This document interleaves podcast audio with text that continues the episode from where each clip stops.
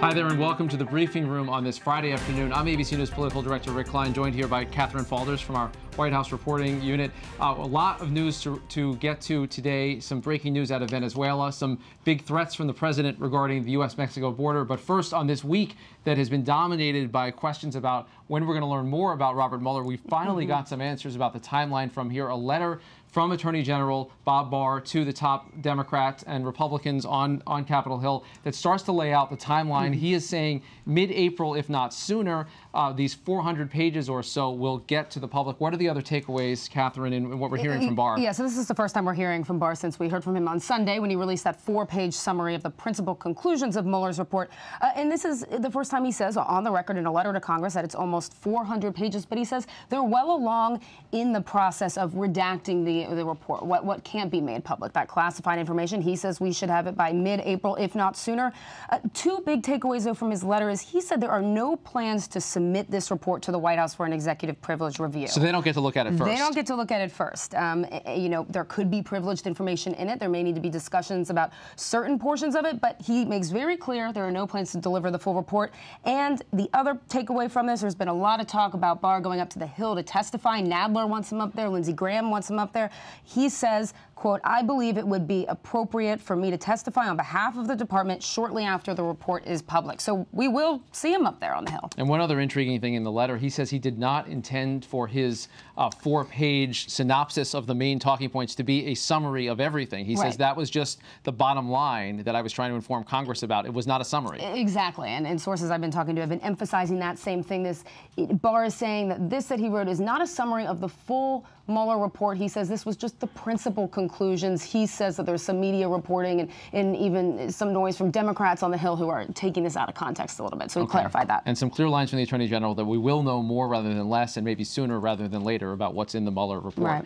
Uh, moving on, the president issuing a very stark threat, and meanwhile, his Homeland Security Secretary is warning of a system-wide meltdown a system-wide meltdown and an appeal to Congress. But let's take a look at what the president is saying about the U.S.-Mexico border a little bit earlier in Florida. So Mexico's tough. They can stop them, but they chose not to. Now they're going to stop them. And if they don't stop them, we're closing the border. They'll close it, and we'll, we'll keep it closed for a long time. I'm not playing games. Border Patrol's so incredible. But there's a point at which you can't stop them anymore. We have no detention space, no nothing. So you hear there the president saying he could be shutting down the border as soon as next week, also saying it could last a while. We want to get right now to Senator Ron Johnson, who's the chairman of the Senate Homeland Security Committee, joining us by phone. Senator, thanks for being here. And in your view, does the crisis at the border, as outlined by the administration, does that warrant closing the border with Mexico? Well, I'm not sure exactly what the president means or how he would do it, but no, we are absolutely in crisis mode. I heard uh, former DHS Secretary Jeh Johnson under President Obama on TV earlier this morning saying a bad day for him was when we had a thousand people come to this country illegally being apprehended. Last couple of weeks, we've seen days of over 4,000. So this is a humanitarian crisis, and because of the loopholes, because of the structure of some of our laws, uh, we in effect have virtually open borders for unaccompanied children and people coming in as family units. And through no fault of their own, our border security uh, apparatus is a mere speed bump for these open borders on, on the path of these individuals to long-term occupancy in this country. This is a full-blown crisis. And let me give you just some other numbers. In 2014, President Obama claimed it was a humanitarian crisis when 120,000 people came to this country illegally as either unaccompanied children or as part of a family unit Last year, that number was 169,000. In the first six months of this year, we're already over 200,000. Primarily people coming in as family units from Central America. And once they set foot on America, they claim asylum and they get apprehended, they get processed, they get dispersed throughout America, and they stay. And they stay long term. This is a crisis and uh, it is overwhelming the system. CBP simply doesn't have the facilities or the personnel to handle so many family units, so many children. So the president, as you know, has declared that national emergency. It's been some item of controversy, but it is in place because the, the veto uh, was not overridden by uh, by you and your colleagues on Capitol Hill. But get back to the mechanics of this. The president says seal the border. You're a business guy. Uh, you know how important Mexico is as a trading partner. The Mexican government is saying they are not going to close down the border. So should the United States government do it? And are you worried about what that means for the broader economy, leaving aside the situation at the border? Again, what I'm recommending is we change our laws so we stop incentivizing and rewarding. Our policy should be to reduce the flow of unaccompanied children and people coming to this country as family units. It's out of control. It's, it's growing almost exponentially. And so, listen, I, I think what you're hearing out of the president is just the frustration of trying to deal with this problem for a couple of years. The left, Democrats saying this is a manufactured crisis. It's not. I wish some of these Democrat senators would go on the border and they put them in, in, in charge of, make them be responsible for trying to grapple with 4,000 people a day coming across this border illegally. You know, we, we talked about caravans, two to three or 4,000 people caravans. We're getting a caravan-sized group of people daily coming across the border. They're coming across sick. We need to protect them. We're providing uh, medical care. We're having to surge resources and personnel from other areas, which is taking our eye off the ball of potentially of drug interdiction. This is a full-blown crisis, and as a nation, we need to respond to it. Uh, Senator, it's Catherine Faulders here. In, the, in a letter that uh, Secretary Nielsen sent to Congress yesterday, she called this a, quote, dire situation at the border, and she wants new authority to immediately deport undocumented minors back to their home countries. She says we face a system-wide meltdown. Do you think that's a, a little bit of a bold ask from Congress, since many people are unsure if this humanitarian crisis constitutes a national emergency? No, it's exactly what we have to do. There has to be a consequence because what is fueling this right now is the reality that as an unaccompanied child or part of a family group, once you're in America, you get to stay. So what does that tell other people that want to flee Central America? It tells them to come. Michael Chertoff faced a similar situation, not even close to the magnitude, but we had Brazilians in 2005 getting into Mexico visa free, then coming to this country illegally, about 31,000. He realized there was a problem, so he set up a process of expedited removal, and he returned them immediately to Brazil. The following year, only 1,400 people showed up. Even President Obama in 2014 be began detaining family units, and it dropped the flow. It reduced it dramatically, but then he was taken to court, and the Flores agreement was uh, interpreted as applying to accompanied children as well, and that is what has really sparked this exponential uh, progression or, or growth in the, in the size of the problem. This is completely out of control, and people are anybody who says it's not a crisis, go down to the border. You try and take care of 4,000 people a day. And Senator, finally, the, the, president clearly agrees with you, and he said today, if they don't stop them, the Mexicans don't stop them, we are closing that border. I am not playing games. Yes or no? Should the border with Mexico be closed? Mexico has to cooperate with us. Again, I don't know how you close the border. There, there are parts of the border you can't even put Customs and Border Patrol in tribal lands. Yeah, obviously, you can close ports of entry, but that would be a, you know, certainly a self-inflicted wound on our economy as well. We have to fix this problem. Mexico, Central America, but right now, primarily Democrats have to step up the plate, recognize the problem, admit they have it, and work with us to solve it. All right, Senator Ron Johnson, the chairman of the Senate Homeland Security Committee, Republican of Wisconsin. We appreciate you dialing in. Thank you, Senator. Have a great day. Uh, Catherine, I want to I want to broaden the discussion out to our ABC News contributor here and a former mm -hmm. Homeland Security Undersecretary John Cohen, because I want to start with this very important question: how you actually close the border, and can the border just be closed by presidential directive? John John Cohen, what is your take on that?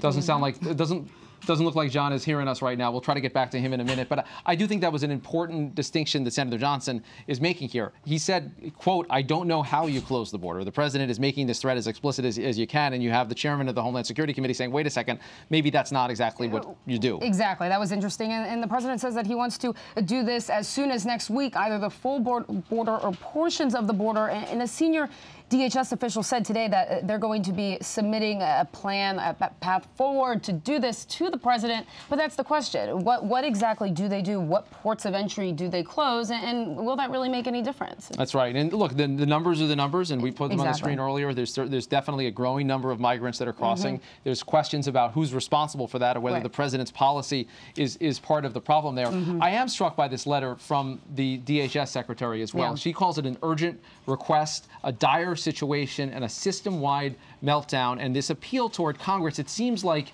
there's a public facing part of this appeal. They know that Congress isn't going to suddenly settle its differences and, and provide these resources. A lot of these things that DHS is talking about doing, we actually thought they would do. I want to get back to John mm -hmm. Cohen. I think we've got him now. But the question to you, John, as a former DHS official, the president is talking about shutting down the border with Mexico. Is that something he can order? Is that something that the United States government, through the DHS or other agencies, is, is prepared or uh, able to enforce? Well, uh, the president or DHS can shut down the ports of entry, but history tells us that shutting down or closing the border is a terrible idea. It does nothing to stop the flow of illegal drugs into this country. It does nothing to stop the flow of illegal immigrants into this country. But what it does do is cause severe economic harm because goods can't come to the United States from Mexico. Goods being shipped into Mexico cannot flow through the ports of entry. Uh, and uh, people who work on both sides of the border can't cross the border so they can get to their jobs. So it makes no sense from a security perspective uh, because it doesn't address the problem and it really causes severe economic harm. And, and, we saw we saw kind of a double barrel to this: the president's threat, but also this pretty unusual letter from Secretary Nielsen, the Secretary of Homeland Security, talking about her urgent request, the system-wide meltdown, uh, the need for more resources. I, what strikes you about this letter? A lot of the things that she's talking about here, I for one thought that's why the national emergency was declared. That's mm -hmm. what mm-hmm. DHS had already been doing in terms of surging resources to the border. Yeah, I mean, I have sort of, I have the same reaction. You know, Department of Homeland Security is an operational entity. It's intended to understand threats and other homeland security problems facing the U.S. It is, uh, it, it was designed and it's intended to be able to deal with extraordinarily extraordinary circumstances. We've known for months that there was an increasing number of women and children and men seek, coming to this country seeking asylum. What we haven't seen is a operational response by the federal government to address the issue. The longer you go without addressing the issue operationally, the worse conditions are going to get. And I would just say, based on what, uh, to, to respond to what the senator said earlier, the driving force behind this surge in part are conditions here in the United States, particularly uh, improvements in our economy. But the primary uh, reason why people are fleeing Central American countries are the conditions in those countries. That's what drives uh, people to leave their homes that come to the US, U.S. to seek protection under asylum laws. So until we get a handle and help those countries address their uh, their internal conditions, we're going to continue to see people uh, coming to the U.S. seeking protection. And John Cohen, how much responsibility does this administration bear in your mind with uh, for, for, the surge in the fact that the policy has zigzagged like it has? The, the, the policy of separating minors from mm -hmm. their mm-hmm. families, of course, that was rescinded. It, it, seemed to advertise to a lot of folks in Central America who were thinking about coming that there was a way to get into the United States. Is that is that a factor at all in the uptick in your mind? I'd answer your question this way. Uh, conditions have worsened at the southern border over the last two and a half years. Conditions today are much worse than they were uh, when uh, the Obama administration uh, left office. So one can only look at the policies that are being placed, being put into place today, the operational decisions that are being made along the southern border, uh, if they want to find the answer to why conditions are getting worse. And we, did, we dug into the archives a little bit. This is kind of interesting video from the mid 1980s when President Reagan shut down the border with Mexico. John, John Cohen, you mentioned uh, what that means, and we see these those cars just piled up at, at ports wow. of, of, entry. Uh, so you seal off the border. What does that actually mean for people who work on one side or the other of the border, goods and services that travel pretty freely through this enormous border with an enormous trading partner? Yeah, during that time period, I was working uh, as a narcotics officer in Southern California um, and was dealing with transnational drug trafficking coming across the border. What happened when we shut down the ports of entry, when the administration, the Reagan administration shut down the ports of entry in response to the killing of uh, a DEA agent, you literally had backups mile long uh, produce was rotting in trucks, materials that were needed in order to construct, uh, you know, manufacture items couldn't get across the border. Workers couldn't get across the border to get to their jobs. Uh, it caused severe economic problems, and very quickly the administration learned that no matter how well intended the decision to close the border was, the harm to the United States was so significant that they had to reverse that decision. All right, John Cohen, our ABC News contributor and a former DHS undersecretary. We appreciate your perspective here on the briefing room. Thank you, sir. Have a, have a good weekend, guys. Uh, Catherine, another big headline Mm-hmm. today out of Venezuela. Potentially some some pretty encouraging news that the Red Cross is saying that it's going to be able to get its aid into Venezuela to help people directly. Uh, they're circumventing government distribution channels. We understand. Uh, Want to talk uh, to our uh, our expert on all things Venezuela, Kirit Radia, our foreign editor, who spent some time in Venezuela not so long ago. Uh, Kirit, what's the importance of this development? Does it suggest that uh, there's any end in sight for the political stalemate, the two governments that are still vying for recognition and, uh, and, and full control of the country, or is this more about the people of Venezuela? Well, as you said, there is a lot of need in Venezuela. I don't know if this says anything about a political resolution, but certainly it's encouraging that the Red Cross says that they have permission from both sides to bring that aid into the country, both from the Maduro government and from the opposition. Now, while we haven't heard anything from the Maduro government saying that they've agreed to this, this would be the first time that they've actually agreed to allow aid into the country. If you may remember, it was only about a month or so ago uh, that the opposition tried to organize bringing all of that aid provided by the United States across the border from Colombia, and it was stopped by the Venezuelan military that blocked the borders, and there were all those clashes. So, this would be very good news for all the people uh, in Venezuela who need urgent medical care. I mean, this is a place you mentioned, I was just there a few weeks ago. Um, where hospitals, you know, lack electricity, they lack basic medicine and supplies, even things like um, antiseptics and, and um, you know, the things that we would take for granted in any doctor's office here, you just can't get them in Venezuela. So there, there's a ton of need. As you mentioned, they're going to try to go around uh, the official government distribution channels, and that has, uh, you know, that's for two reasons. One is that they can uh, avoid taking sides between the government and the opposition, but then also uh, it avoids uh, the possibility of some of that aid being stolen and diverted to the black market, which is a big problem in Venezuela. And, and Kira, uh, when is the earliest we will see medical supply medical supplies arrive in, in Venezuela? How is this going to work? Well, it remains to be seen exactly how it's going to work. I mean, the Red Cross hasn't released a lot of details yet, but uh, they have said that it's going to be the next couple days, uh, or within a week, I should say. Uh, the opposition suggested that it would be uh, by uh, this time next week, um, but we don't exactly know how that's going to happen yet. And, and Kirit, uh, there's another headline uh, out of Venezuela today that the Maduro reg- regime is welcoming Russian troops in. Now, they're saying this is only to provide some maintenance on things, but it's got some people on the United States side concerned. Um, the, the, the National Security Advisor, John Bolton, among those who are warning that they'll be watching very closely. Is that a, is that a sign that there could be more tensions now with additional Russian forces on the ground?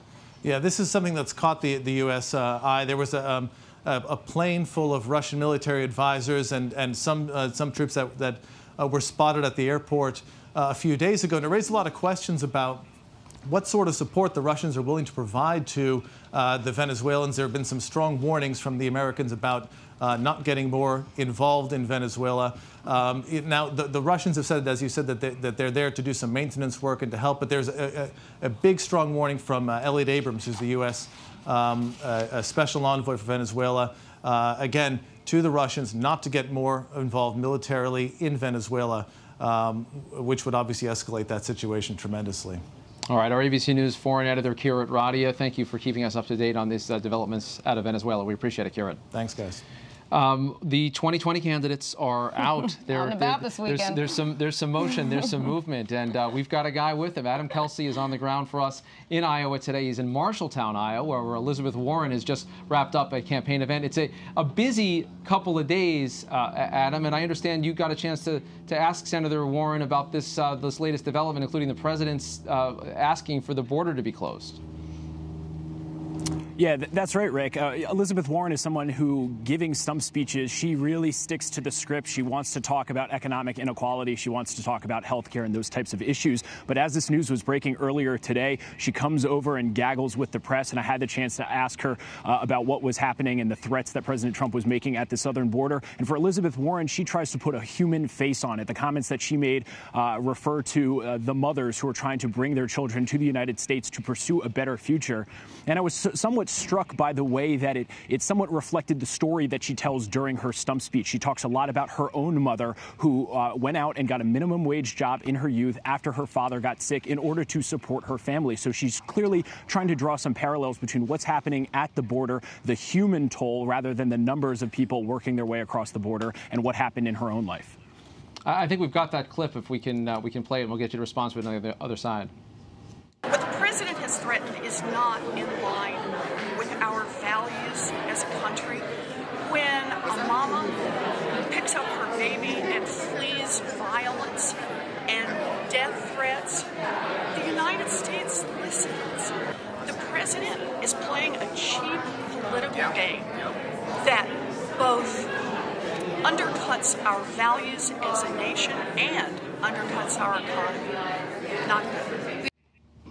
Senator Warren calling it a cheap political game. And Adam, I know you're going to be in Iowa for the next couple of days, a big candidate forum tomorrow where a whole bunch of Democrats are there. And they, they I think, feel like they're suddenly have a lot of issues they want to talk about. Mueller is uh, very much old news from the Democratic script, and there's a lot of things uh, that are on the Democrats' agenda and on their minds these days.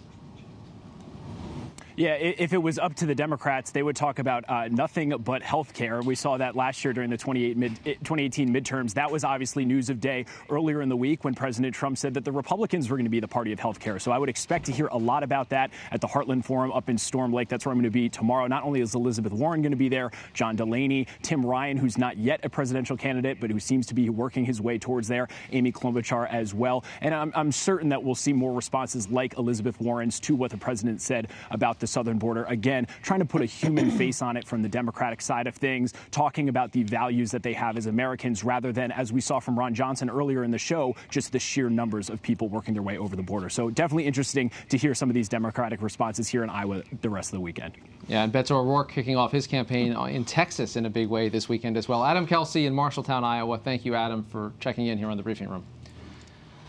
And, and Catherine, uh, let's talk the 2020 on the other side. As the president was out of the campaign rally last night, and we understand that just in the next couple of minutes, he's going to be announcing a pretty big personnel shift. Yeah, he sources are telling us that Linda McMahon, his small business administrator, is expected to resign. Uh, it came a little bit out of left field, but but what I'm told is that she's going to work on the fundraising effort um, for for the president's campaign. And, and, just to put that in perspective, she donated a total of six million uh, to one of his super PACs, Rebuilding America now um, and, and, many millions of dollars to other uh, Republican organizations, the RNC, between uh, 2015 and 2016. So I, I, think, and look, he's, he said he was going to make a, have a news conference about this. It's going to be more of a statement, which is a little odd, but I think that the president views her as somebody who is going to be helpful to him in 2020. Yeah, it's uh, Linda McMahon, someone who ran for Senate before, yep. also part of the McMahon family WWE, yes. where Donald Trump was very famous before he got into the political world as well. True. So we'll watch that happen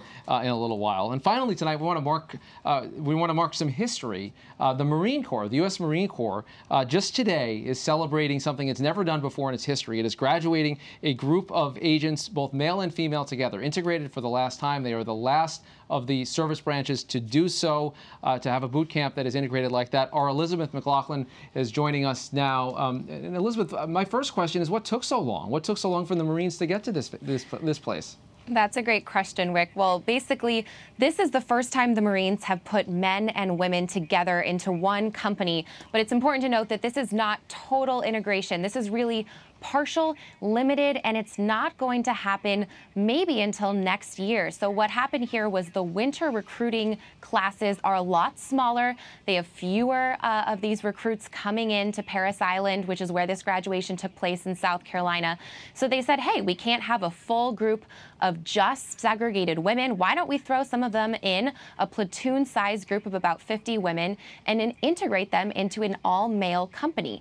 And so they lived in the barracks with the men on, they had their own floor, uh, but they were living in that same building, went through the exact same training, which is both integrated and separated between men and women.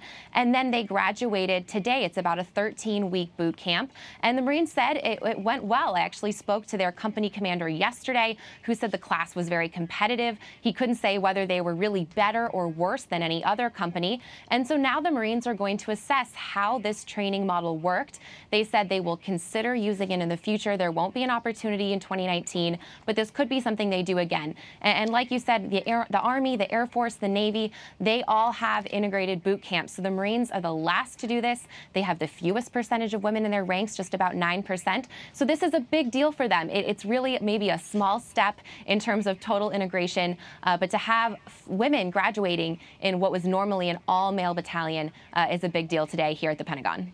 And does it have broader implications, I'm curious, in terms of how the Marines operate, how the Marine Corps operates from here? Did, did, obviously, there, there, there have been female Marines for a long time now, but does it matter operationally to have this integrated company that train together like this? I don't think it will make a difference in the long run. When, when, and I actually spoke yesterday after the company commander spoke to a male and female recruit, now uh, Marines, private first class, uh, about what they thought about training side by side.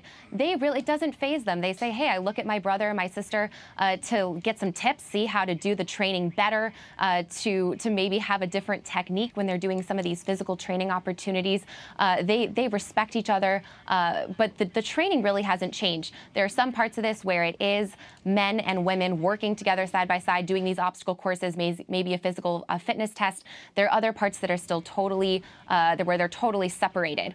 Um, so the training itself hasn't changed. I don't think we'll see that play out on the battlefield, um, but you could see maybe in the future the Marines will decide that this went pretty well. We can see women uh, staying in these all male companies, and maybe that will lead to more and more and more integration.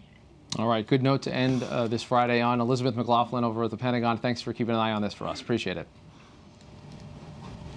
Uh, and, and, Catherine, uh, Catherine Faulders, uh, a, a, lot happened this week when you think about it. Everything from the, the Mueller report was only a week, week, a week ago, right about now that, it, that yeah. it, came out. It does remind me, at least, how many different issues are likely to come up yes. before the next presidential election. To see the quick turn to health care, the, the Special Olympics we talked about earl, earlier in the week, mm -hmm. and mm-hmm. now this crisis that's growing again on the southern border. Yeah, you have to think, that, you know, Mueller, we've been obviously reporting on that for, for two and a half years now. It's, it's dominated the news coverage, but it, look, with the Obamacare decision from, from the administration that came out in the middle of the week, there was questions about the strategy and why not just revel in this Mueller win. But look, Democrats, at least Democrats that I was talking to on the Hill, view that as a win, um, the Obamacare decision. Now they can, what they say is start talking about policies. All right, and we move on. And we move on. Catherine Faulders, thanks so much. Thank you for watching here on The Briefing Room. I'm ABC News Political Director Rick Klein. We'll be back Monday right here in The Briefing Room.